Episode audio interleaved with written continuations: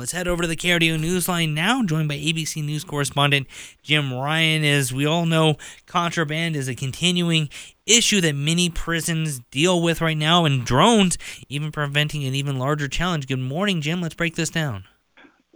Hey, Andrew. Yeah, that's uh, been the problem here for the last few years as drones have, if you will, taken off, uh, first among hobbyists and then among professionals, uh, you know, real estate agents, surveyors, people who needed to get a look from above and now uh, they're being used by smugglers. Uh, in other words, uh, drones are being used to drop off contraband inside prison walls. They drop off, they'll land, uh, drop off the, the cell phone, the charger, cigarettes, money, drugs, whatever contraband can be used in the prison, either by individual inmates or as barter. Then the drone simply flies away. It's happened increasingly over the last few years. Several states have taken on projects to try to stop it, passing laws that go after drone operators for various reasons. It looks as though it's not just a, a one person on the outside working with one person on the inside. Here in North Texas, the feds are investigating a huge criminal organization that may be responsible for uh, maneuvering these sophisticated drones over the prison walls and sneaking stuff inside.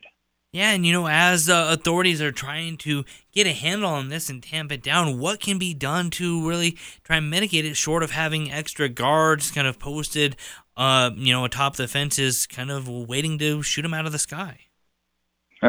Well, yeah. The, for one thing, guards are being told now, besides keeping an eye down on the yard, keep an eye on the sky because something could be flying in, and, and especially at night.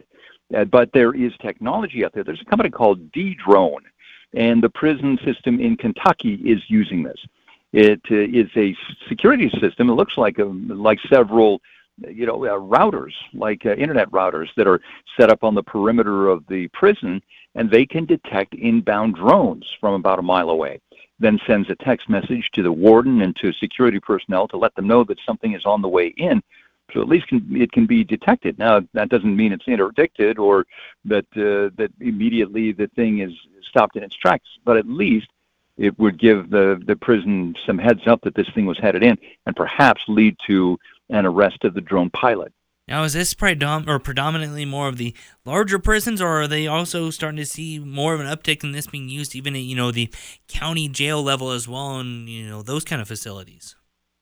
Yeah, any place that has a yard, a prison yard or a jail yard, place where uh, inmates uh, are allowed access to the outside and where you've got a clear view of the sky. It's not just state prisons; it's federal prisons as well. Uh, the, the the two pr- federal prisons here in the Dallas Fort Worth area, one in Dallas or south of Dallas in Seagoville, the other one the federal prison in Fort Worth, have been targeted for this sort of activity. But it's happening all over the country right now, and uh, prison guards are sharing notes, looking for ways to stop it that'll be very interesting to see you know how this progresses in that kind of battle between uh, the criminal element and expanding technology. Jim we appreciate that update this morning. Thanks andrew